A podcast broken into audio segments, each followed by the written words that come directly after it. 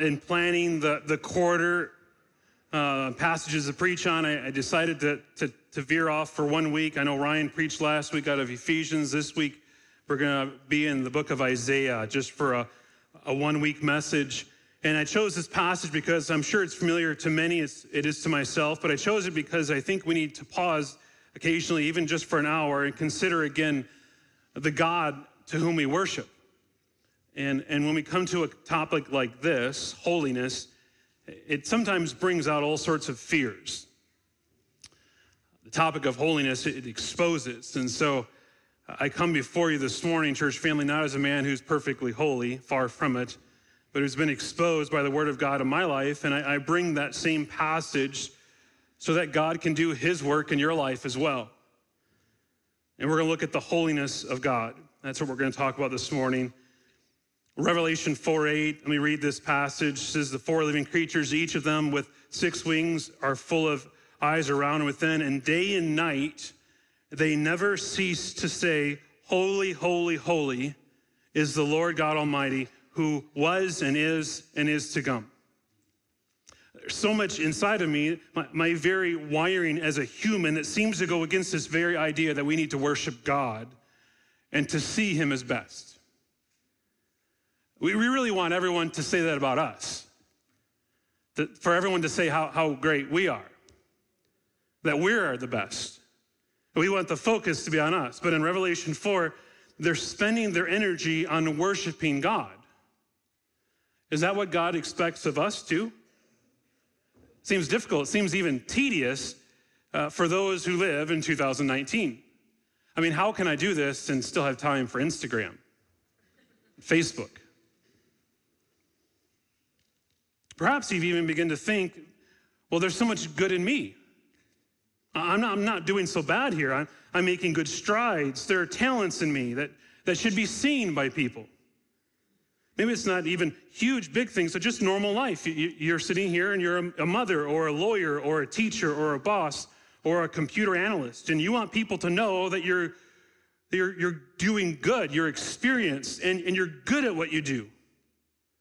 Have you ever found yourself in a conversation with someone and you want them to know something about yourself? So you ask a question in a way or make a statement in a way so that then you can reveal that about yourself to them. You can, you can show them how, how great you are. Ask me what college I went to. Ask me. Or, or no, wait, don't ask me what college I went to. You don't want to know. Same type of question there, isn't it? Ask me where I just went on vacation. Do you know who I'm related to? Do you know where I'm from? You don't want to know where I'm from. The focus on us. But here's an exercise. How many of you would like to join me up here this morning and confess to this assembly all of your sins? Everything, the dark stuff, the things that no one really wants to know. Now, there are obvious reasons why this may not be a wise thing to do. But let's say it's possible. Would you be reluctant to do so? Let's forget about the big group, though. Let's, how about just you and another person? Are you even able to sit down with another believer and confess your sins one to another? We're going to look at that in James in a few weeks, Lord willing. Maybe you're not able to do this simply because you don't want the other person to think less of you and not not thinking that you are great and not thinking that you're the best? Does it make sense to you to say that God knows what's best, that He is best, that His ways are holy, righteous, and perfect, and He expects us to trust Him, to worship Him, to love Him, to follow Him, to serve Him with all of our lives? Does this make sense to you? Is this reasonable? That's the question as we come to this section of scripture in Isaiah 6. Just the first eight verses of Isaiah 6. But the question that Isaiah will ask, and as we look through, and if you haven't turned your Bibles, I want you to do that now. Isaiah chapter 6. If you're using a Bible that's provided, it's on page 534. And the reason why I give page numbers is if you're not familiar with the Bible, I don't want you to be embarrassed as you turn to it. 534. And in your Bible, the big number is the chapter, and we're going to be in chapter six. The small numbers are the verses. And we're going to look at verses 1 through 8. I know your bulletin said 1 through 7, but that was my mistake. We're going to look 1 through 8. And if you don't have a Bible, please take that one with you. And you're going to need it open this morning because what I'm going to share comes from the Bible. So if you don't have it open, you're going to be lost. So, Isaiah chapter 6, follow with me as I read verses 1 through 8. In the year that King Uzziah died, I saw the Lord sitting upon a throne, high and lifted up, and the train of his robe filled the temple. Above him stood the seraphim. Each had six wings. With two he covered his face, with two he covered his feet, and with two he flew. And one called to another and said, Holy, holy, holy is the Lord of hosts. The whole earth is full of his glory. And the foundations of the thresholds shook at the voice of him who called and the house was filled with smoke. And I said, Woe is me, for I am lost, for I am a man of unclean lips, and I dwell in the midst of a people of unclean lips. For my eyes have seen the King, the Lord of hosts. Then one of the seraphim flew to me, having in his hand a burning coal that he had taken with tongs from the altar, and he touched my mouth and said, Behold, this has touched your lips. Your guilt is taken away, and your sin atoned for. And I heard the voice of the Lord saying, Whom shall I send, and who will go for us? then I said, Here I am, send me. Would you join me in prayer? encourage you to pray for me, and I'll pray for you as we get started. God, we come before your throne this morning realizing that we approach you as sinful people, that we're unworthy to be in your presence, and it's only through the sacrifice of your Son, Jesus Christ, that we can come before you. Father, we ask that you would bless this time, that you would speak to your people. I pray that your word would be honored in this time here this morning, that you would receive all the honor and glory as we, as we partake in the preaching of your word. For we ask it all in Jesus' name. Amen. As I mentioned earlier, there is no outline, and that's because I was out of town and I didn't email it to the secretaries in time. So I have an outline for you. So if you want to jot it down, I'll walk through the four points that I have, and then I'll hopefully be clear to, to walk you through those four points as we preach through it. But the four points that we're going to look at in God's holiness is first, God's holiness overwhelms us. God's holiness overwhelms us. Second, God's holiness strips us. Third, God's holiness heals us. And fourth, God's holiness sends us. So God's holiness overwhelms us, strips us, heals us, and sends us. So, first point God's holiness overwhelms us, verses one through four. This passage begins with the Lord. Isaiah gives a very brief account of the incredible scene that's unfolding before him, and the description leaves more unsaid than said. But, but the more you study God, the more you come to understand that the description of his majesty in this vision was probably so otherworldly that it was difficult to find the right words to describe God in human terms. And what's his description? He says, In the year that King Uzziah died, I saw the Lord sitting upon a throne, high and lifted up, and the train of his robe filled the temple. The, the Lord is sitting upon a throne. He is majestic, he is in control, he's sovereign. This is a picture of power. He is high and lifted up. This shows the transcendence of God. When we speak of the transcendence of God, we're talking about that sense in which God is above and beyond us. He is, he is far above his creation. He is not restrained by anything. he is high above the world and has absolute power over the world. And transcendence describes God in his consuming majesty, his exalted loftiness. And he says here, the train of his robe filled the temple. Now, when, a king had won a great victory and defeated an enemy, the king would walk through the battleground and take with, with his men the spoils from the victory. But the greatest recognition for the king when he was victorious was signified when he would have a piece of the defeated king's robe cut off and then sewn upon the bottom of his train of his own robe. And for a king in the Old Testament times, the length of his robe or the train of his robe would therefore be a sign or an indication of his greatness. In other words, the longer his train, the more victories he had won, the more kings he had defeated. And Isaiah says for us this morning, friends, the train of his robe filled the temple. Our God wins, friends. The bad guys lose. And what dominates the description is the glory and presence of our Lord. He is high and he's lifted up, and the train of his robe declares his might. In verse 2, above him stood the seraphim.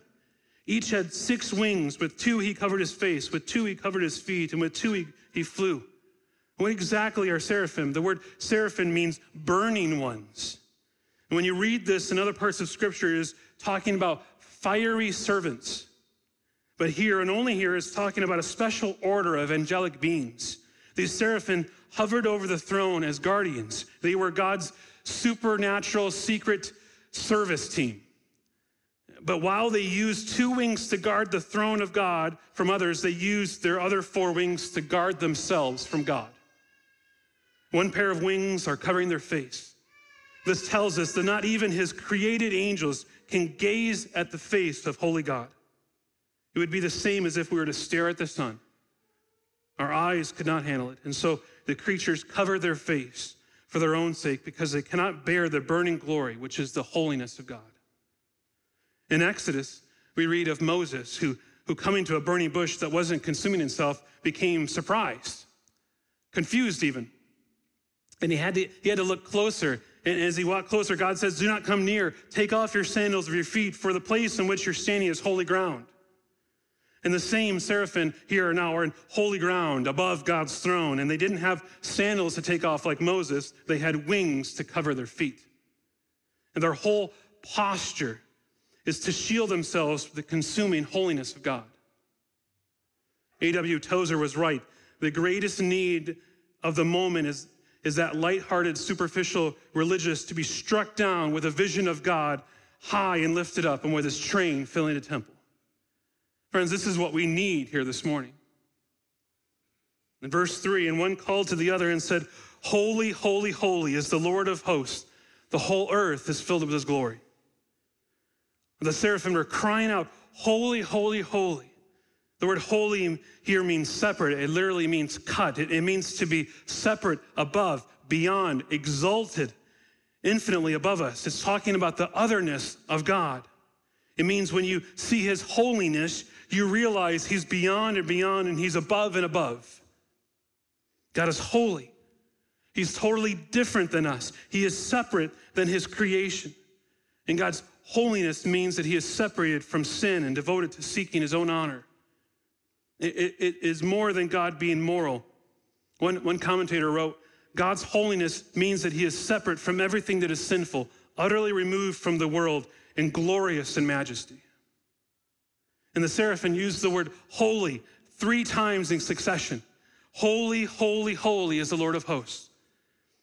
In his well known book, The Holiness of God, and if you haven't read this, you need to, R.C. Sproul says this Only once in the sacred scripture is an attribute of God elevated to the third degree. Only once is a characteristic of God mentioned three times in succession. The Bible says that God is holy, holy, holy. Not that he is merely holy or even holy, holy. He is holy, holy, holy. The Bible never says that God is love, love, love, or mercy, mercy, mercy, or wrath, wrath, wrath, or justice, justice, justice. It does say that he is holy, holy, holy, that the whole earth is full of his glory. It's significant, friends. There's no Hebrew word for very, and there isn't these superlatives that we commonly use in English, like greatest or best or deepest. So it's repeated three times for us for emphasis. We read it in other places in Scripture where the Lord says, Truly, truly, I say to you. And it's this way of emphasizing that what he's saying is especially true. But here in Isaiah 6, it's repeated three times. And I don't want you to miss this. God is saying to us this morning, this is of great importance.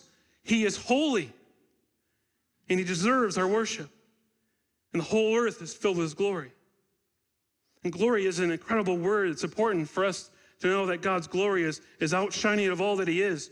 Glory has to do with weight or, or heaviness. We looked at this when we looked at 1 Samuel, the Hebrew word kabod, heavy. Since the weight of something frequently reflects its worth, glory has come to mean that which gives something or someone honor or made him worthy of respect. And the glory of God is Him declaring His infinite worth to all of creation. And the holiness of God is the unfading value of God or the deep rooted worth of our Almighty God. And none of us would naturally, though, describe the earth as being full of God's glory. We would naturally think it's just too full of hate or war or crime. But the seraphim did not define the condition of the earth based upon the evening news. They looked at the world through the lens of God's holiness and saw that God's righteousness will one day be vindicated in the world. So, even with sin, sorrow, and suffering in the world, they were able to say, the whole earth is full of his glory. And holiness is arguably the most neglected attribute of God in the contemporary church. If asked to describe God, many Christians would mention his power or his love or wisdom or a list of other attributes before they would mention holiness. Yet in Scripture, holiness is God's central, defining, and foundational attribute. In fact, the word the Bible uses to describe God more than any other word is the word holy. And God is so holy that everything associated with God becomes holy.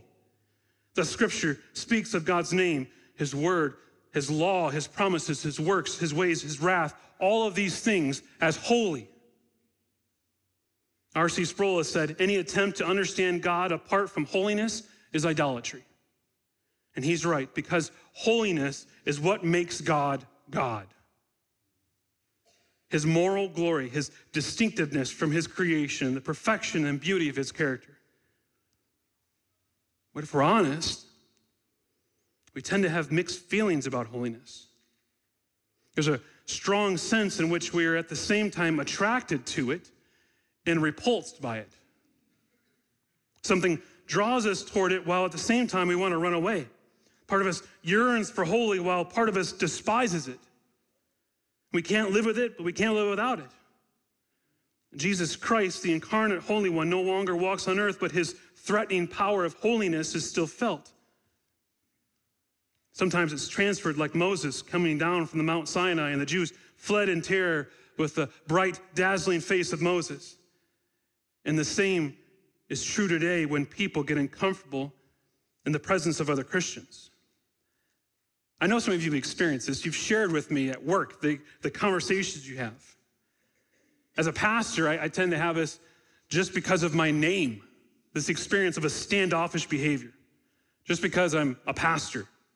Just this last week, when my wife and I were on vacation, there was a, a shared grill at the place where we we're staying a few nights, and I head down to cook at the grill because that's what men do. Amen? Men cook steak and stand around the grill and, and begin to talk with other men there. But when you don't know someone, you know where the conversation goes, right? Eventually it goes to, so what do you do? And I realize in that moment, this is the death of this conversation. well, I'm a pastor. Oh, okay. Crickets. I mean, they were cursing the last five minutes, and now there's silence. And I'm not saying that they see my holiness, although I pray I live a holy life. But they recognize enough of the, the, the word Christian or pastor that we represent God, someone who is wholly different than them. Holiness provokes silence, but also holiness provokes terror. Not that they're terrified with me in any way, but they're terrified with God. And yet we live in a modern culture that is absolutely against the idea of a holy God, absolutely against the idea of a God who is threatening. People know it, and yet they run from those ideas. They can't stand with those ideas. They can't stand the idea that God is pure, who has pure eyes and, and, and cannot behold iniquity, who is absolutely will not tolerate any evil at all a God who sends people to hell, a God who descends on Mount Sinai in thunder and lightning, so even if an animal touches the mountain, they're put to death. People don't like this. And yet they know there's truth to it. They think that it's so primitive and unmodern, and yet in the presence of, of any set aside human like a Christian or a pastor, they're threatened by it. And it only seems logical if there's a God at all to even approach, a real God would have to be threatening and traumatic. He would have to be different than the creation. Of course, God is holy. He would have to be holy, or he wouldn't be God at all. And we see the trauma of God's holiness in the New Testament in the Gospel of Mark in chapter 4 with Jesus calming the sea. Do you remember that story? They're out in the water and the storm comes upon them and they become so afraid because they think that they're going to drown. And where's Jesus in the boat? He's sleeping. And they cry out to him that Jesus would, would, would wake up and save him. And in Mark 4, verse 39, and he awoke and rebuked the wind and said to the sea, Peace, be still. And the wind ceased, and there was a great calm. And he said to them, Why are you so afraid? Have you still no faith? And they were filled with great fear and said to one another, Who then is this that even the wind and sea obey him? When they realized whose presence they are in, they are absolutely terrified. They're terrified because they see his holiness, his glory. Isaiah writes for us here in verse 4 and the foundations of the thresholds shook at the voice of him who called, and the house was filled with smoke. God comes down to Isaiah, and he's terrified. He sees the magnitude of God. And here is Isaiah going into the temple. He's going into the service of worship. And the reason he's so shocked is because the last person he actually thought he would meet was God. Whoever thought that, that I actually meet God in a worship service? You expect to meet some of your friends and all sorts of other people, but God, God was just a concept until this moment. And when he showed up, God became a reality. And God began to rearrange things in Isaiah's life. I was talking with someone in our church family a few weeks ago, and I asked simply when they became a Christian, they said, Well, when I was a kid, I came forward, I said a prayer, I did the actions of a Christian. So do you mean when I understood the message for the first time? Or do you mean the day I came to believe? Or do you mean the day when I finally realized if God is who he says he is, then my entire life is going to flip upside down? And I said, I want to know about that day. I want to know about that day because, friends, that is the day when you understand that God is holy. That is the day when the foundations of the thresholds shook at the sound of his voice. That is the day when you're completely overwhelmed with God. The day when God came in to rearrange everything in your life and to make it his own. And the doorposts and thresholds of their life were being shook because of the holiness of God. The day you felt the earth move, you don't forget those days. Have you ever been in an earthquake? A week ago, I would have said no. But on Wednesday, my wife and I woke up at midnight to our rental shaking because of 5.5 magnitude earthquake. I don't forget it. And this is why Isaiah is telling us for our spiritual lives the day when everything in your life shook because of the holiness of God. Has that happened to you, my friend? Has God ever contradicted you? Ever? If God has never contradicted you, then maybe you aren't worshiping the God of the Bible. Has God completely demolished and re engineered your agenda for life? Has He changed you? Perhaps you haven't met God before. And perhaps the day, today is the day you will. See, unless you are overwhelmed by God, you are never going to be able to handle the universe that was created and run by a holy God. Because when you meet a holy God, you never come away the same. You're always changed. And friend, maybe today is the day that God has brought you here, just like Isaiah unaware that he was going to meet God. God's brought you here to show you who you really are so that he can save you for himself. Perhaps today is the day of salvation. Friends, I want to encourage you if, if God has pricked your conscience in this way, don't hesitate. Find myself or one of the elders here this morning because we'd love to sit down with you and to show you from the scriptures how you can be saved. Because that's what God's word does to us. It shows us, it, it, it overwhelms us with who God is. That's what holiness, his holiness does. But a second thing that God's holiness does, God's holiness strips us. Verse 5. Friends, if there was a, a man of integrity, it was the prophet Isaiah. He was a whole man, an able servant of the Lord. He was viewed by his contemporaries as one of the most righteous men in the nation. He was well respected. And in verse 5, he says, And I said, Woe is me, for I am lost, for I am a man of unclean lips, and I dwell in the midst of a people of unclean lips. For my eyes have seen the King, the Lord of hosts. When Isaiah sees a glimpse of a holy God, all of his supposed righteousness melts away. And in that quick moment, his self reliance was gone. In that brief second, he was completely exposed, made naked before the gaze of an absolute standard of holiness.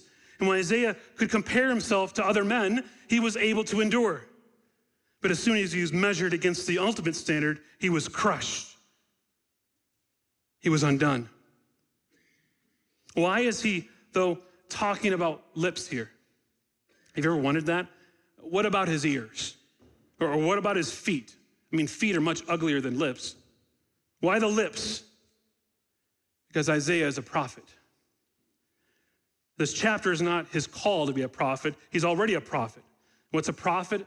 It's a preacher. He's a pundit, a, a public communicator, oral communicator. He's a speaker. And if you're a preacher, a speaker, then the most crucial part of your body is your lips. And as a prophet, your lips are what a dancer's legs are to them, or what a pianist's fingers are to them. It's your pride and joy to serve in the way that God has equipped you. See, the, the holiness of God does not lead him to think about his sins. No, it, it leads him to immediately look at his strengths and to find them not to be strengths at all. You see, the holiness of God does not simply lead Isaiah to repent of his sins. Plenty of people repent of their sins who really never understand the gospel. The holiness of God leads Isaiah to repent of his righteousness, his best deeds, his, his pride, his joy in life, the things that he feels that he does best. This is why he's coming apart. This is why he's melting away. This is why he is ruined and undone. Because every human being ever created has a glue that holds them together. Every human has something that holds them together, some, some basis for a self image. And the holiness of God lays bare the foundation of your soul. It reveals the glue that is holding you together. And when you see the holiness of God, it strips you. It lays you waste those things that once held you together because you now see yourself for who you really are. And for Isaiah, his glue that held him together was his lips. It was his talent for speaking. And the reason he felt he was okay was because he was a good preacher. But now he stands before the incredible beauty of God's holiness, and he knows that he's inadequate. And he finally realizes the sinfulness of his strength, and he cries out, My lips. Until we understand, friends, that even our strengths still com- condemn us to hell then we will come to God thinking that we can just pull our bootstraps off and muscle into heaven. So you don't not only repent of your sins to be saved, friends, you have to repent of your righteousness to be saved. What does the scripture say? All of our righteousness is as filthy rags. Unless you repent of your righteousness, you will continue to come to him like he's your lucky rabbit's foot. You'll come to him like he's an insurance policy, but he won't be your Lord. You cannot trust in him as Savior until you repented of your goodness, until you repent of your righteousness. And there's no end run around the holiness of God to get his love, to get his acceptance. And the seraphim here get this. They are worshiping God because of his holiness. There's nothing in it for them. Let me, let me try to illustrate this. Imagine that you have some family money and somebody comes along and says, I'd like to marry you. And so you get married. Imagine that after the marriage, at some point, your spouse comes to realize that he or she can't really get his or her hands on the family money and then they leave you. How do you feel? Violated? Used? Just a means to the end? An object? You feel like you were not loved for who you were. You realize that all of us relate to God like that? How do you think he feels? What do you mean? You say, well, I, have talked to a zillion people, and you've talked to a zillion people who, over the years, have said things like this. So, oh, I used to believe in God. I used to go to church. I used to try to serve God, but He didn't come through for me. He didn't let this happen. And He let this happen that shouldn't have happened. And I don't understand why He let my life go like that. I asked for this, and He let me down. In other words, he, he has this incredible blessings bank account somewhere. I know it's there, but he would never let me get my hands on it. I was really after blessings, not God. The blessings of God are what I wanted. And when it wasn't going to get the blessings, I was out of there. In essence, you married God for his money. He was an object. You wanted his good gifts, but you didn't want him. And the seraphim here are adoring and serving God not on the basis of a cost benefit analysis, not because God pays off in terms of power or approval or comfort or control or significance or security. They're serving him just because it's due, just because of who he is, just because of the beauty of who he is. And for the seraphim, his holiness is not useful, it's beautiful. It's all inspiring, it's life fulfilling. God is enough for them. And Isaiah, he finally realizes this for the first time. He sees fully the holiness of God, and it tears him apart because it shows him who he really is. As you read Isaiah's response here in verse 5, Woe is me. You realize that he stands before the holiness of God, ashamed of his wretched, prideful, sinful state. And you realize that there is no greater risk than to be seen as we truly are. And Isaiah sees himself as he really is. His distress and horror over his sin is because he stands before a holy God, ashamed. I read a quote from the book The Hunchback of Notre Dame this week, Notre Dame, sorry. It is from Quasimodo, the main character, and as he takes the beautiful young woman up to the tower of Notre Dame, he looks at her face and he says, I never realized how ugly I was until I saw your beauty. It's like that with God, friends. It is seeing him in all of his beautiful holiness that produces conviction of sin.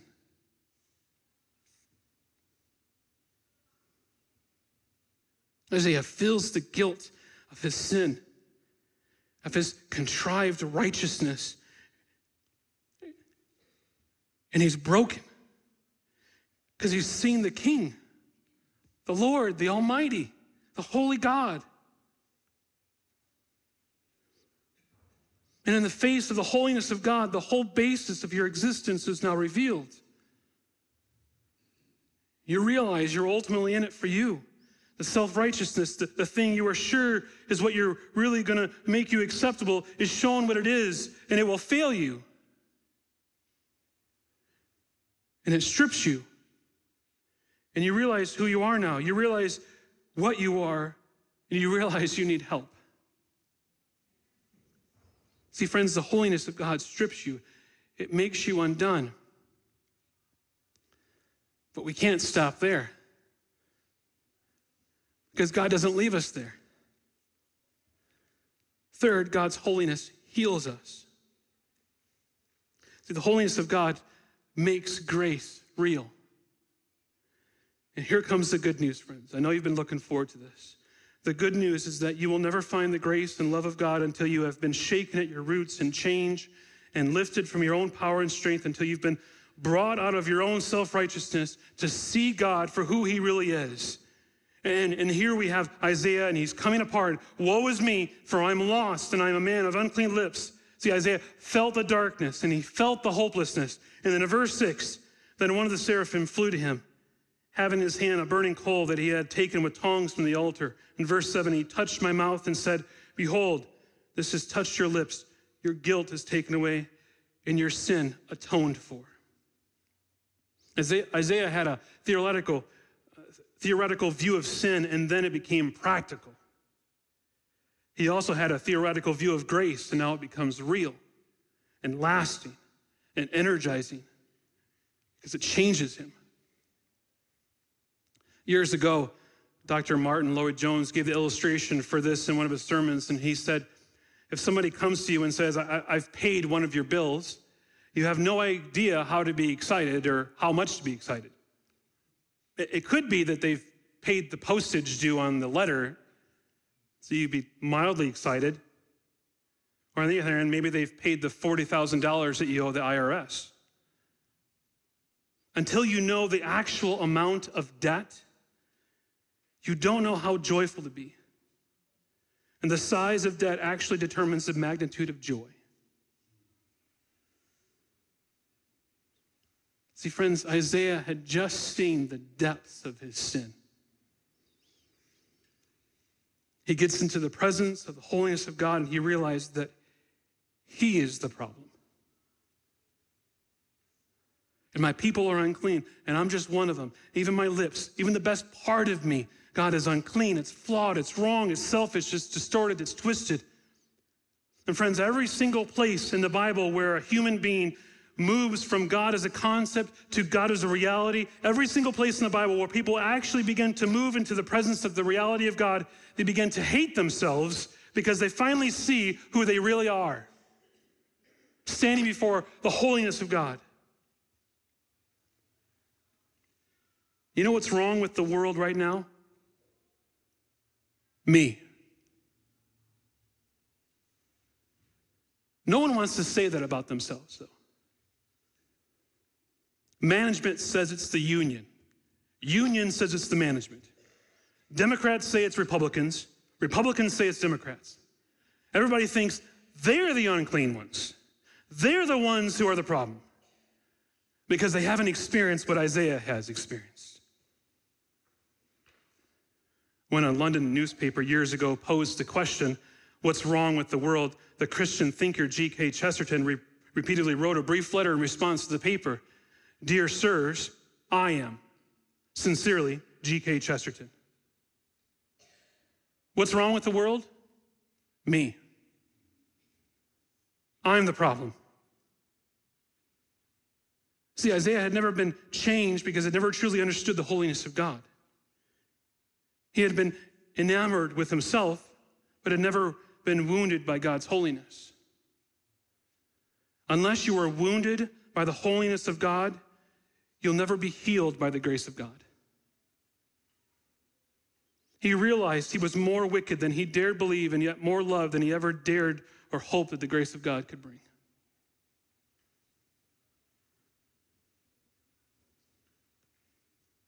See, friends, God doesn't, He doesn't strip us down to leave us there. He comes and He heals us.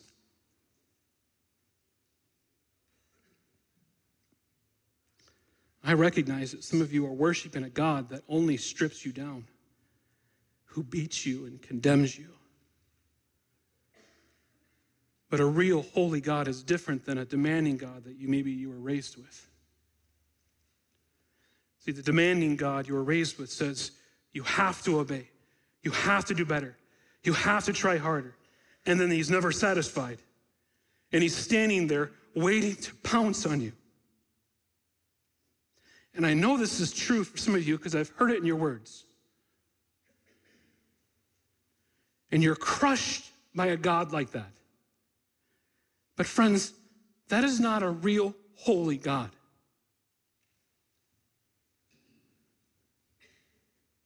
A real holy God says, You can't obey. You're not even close to obeying. Even your righteousness is as filthy rags. Don't you see you'll never be liberated and understanding my grace and mercy until you see how utterly you need it? The real holy God never shows you your sin except to heal you with his grace. The real holy God never, never rubs your nose in your flaws except to bring a coal to put on your lips. There's anyone in this room who thinks God is, is just punishing you and just wants you to feel bad by showing your faults and your failures, it's a God of your imagination. Yes, it could be that some of you right now are going through difficult times in which God may be showing you your flaws, but a holy God would never do that except to show you his holy love and his holy grace and to change your life with it. Friends, when, when you're trying to figure out if God loves you, don't look at your circumstances, look at the cross.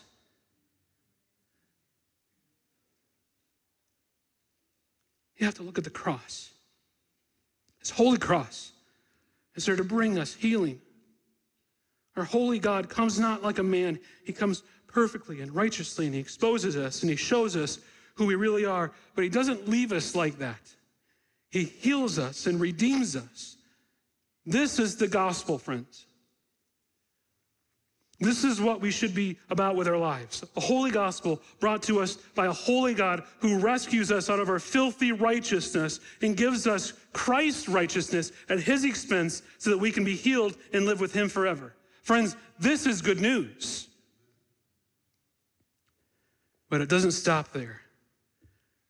No, last, God's holiness sends us. Friends, the holiness of God renovates and changes us. What happens to Isaiah here? As soon as he's cleansed, as soon as he has been stripped of his filthy righteousness and now realizes the grace of God, what happens to him? Do you see it in verse 8? And I heard the voice of the Lord saying, Whom shall I send and who will go for us? And then I said, Here I am, send me. God says, I have a job for a prophet. I want you to go to a group of people who will never, ever listen to me. I need a prophet to go and spend the next 30 years preaching to a people who only despise and ridicule you.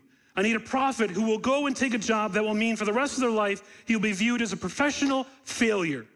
You'll be a loser in the world's eyes. Your life will continually be in danger.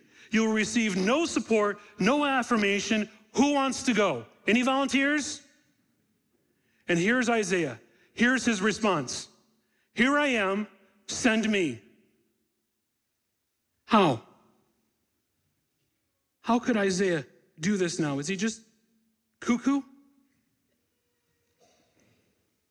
Don't you see the freedom that he experienced for the first time? He isn't afraid to be countered to failure. He knows that he's a failure already and God accepts him. God has made him new. There's new freedom for him. His guilt is taken away. And here's the Holy Father, in whose presence even the angels burn in smoke, and they have to cover their faces and their feet, and yet he loves me. If that God is for me, what can I be afraid of? This whole experience for Isaiah brings real courage, and it brings freedom to go and share this news with those who desperately need to hear it. You know, we, know, we didn't cover this earlier, but do you know why God reveals himself to Isaiah here in chapter 6? It's right at the, the beginning there, verse 1. Because it's the year that King Uzziah died. Why is this significant? Because for 52 years, Uzziah had reigned and now he's dead. And why is this terrifying? When you've had a king who reigns for 52 years, and for most of that, Uzziah was a good king, he peters out at the end really bad. But he's gone after 52 years, and everyone is worried about the future. Everyone is worried about what the future holds. No one knows, and here's Isaiah who's scared about what will happen. And God comes and says, I want to show you that I'm the real king. Some of you here are living in the year King Uzziah died. You are living in situations where something you have always counted on has been ripped out from underneath you, and you're scared about the future. And you need to look at the face of our holy God who says, If I'm your king, and because of my holiness and because of the perfect sacrifice my son, I received you through grace, you need to go with confidence and serve him. Some of you also are living a guilty life, meaning you are ruled by guilt. You wake up every day feeling guilty for how you live, what you do, what you think. And friends, these are all forms of self righteousness. If I could just feel guilty enough, then God would accept me. When really what you need is the cleansing and forgiveness of God. You need to run to the grace of God, which takes your guilt away. Your guilt won't save you, only Christ's blood will. See, grace is free, but it's not cheap. It cost God his only son. It cost Jesus his very life.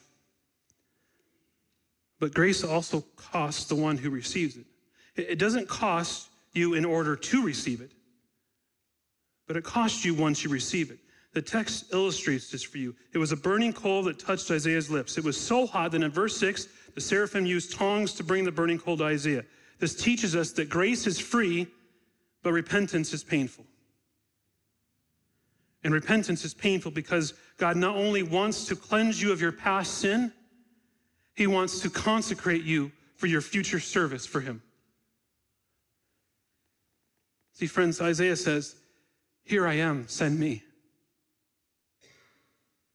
He, he didn't even know what the mission was, but that didn't matter. Since God had spared him and saved him, Isaiah was willing to do whatever God wanted him to do.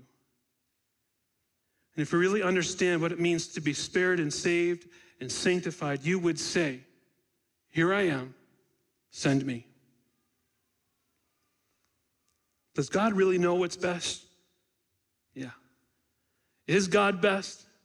Yes. His ways are holy, righteous, perfect, and He expects us to trust Him, to love Him, to follow Him, to serve Him with all of our lives. Charles Spurgeon said, By the love and wounds and death of Christ, by your own salvation, by your indebtedness to Jesus, by the terrible condition of the heathen, and by that awful hell whose yawning mouth is before them, ought you not to say, Here I am, send me? Friend, closed mouths lead to an open hell.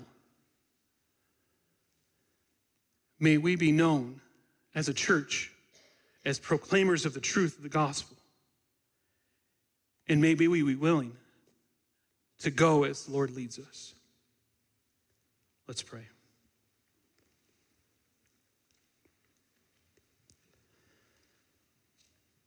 Father, we approach your throne and we give thanks to you. We give thanks to you for your word that, that teaches us and leads us and guides us and gives us understanding of, of who we are we thank you for the example of Isaiah for us in our lives. We've been reminded yet again this morning of your holiness. Father, I pray for those that are seated here this morning that have no relationship with you. Maybe they've put on the act here at church for a number of years. But they've never been overwhelmed and stripped down. They've never recognized their need for you. Thinking that their, their righteousness, their, their goodness is what ultimately will save them. When really it condemns them. And I pray that you would bring understanding to them of what your word says. I pray that you would give them faith to believe, to turn from their, their wicked way of life and to turn and trust in you. Father, help us to, to come alongside and, and to pray and encourage and to teach.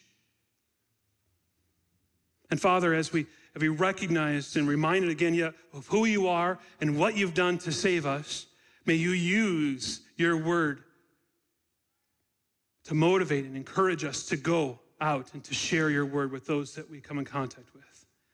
I pray, God, that, that not just in our neighborhoods and our workplaces, but I pray that you would raise up people to leave the comfort of home, to leave the comfort of America, and to go to a foreign land to preach this glorious gospel so that others may hear of your holiness, so that others may hear of, of how you've sent Jesus to die for them. May we be faithful with the task that you've given us. For we ask this all in Jesus' name. Amen.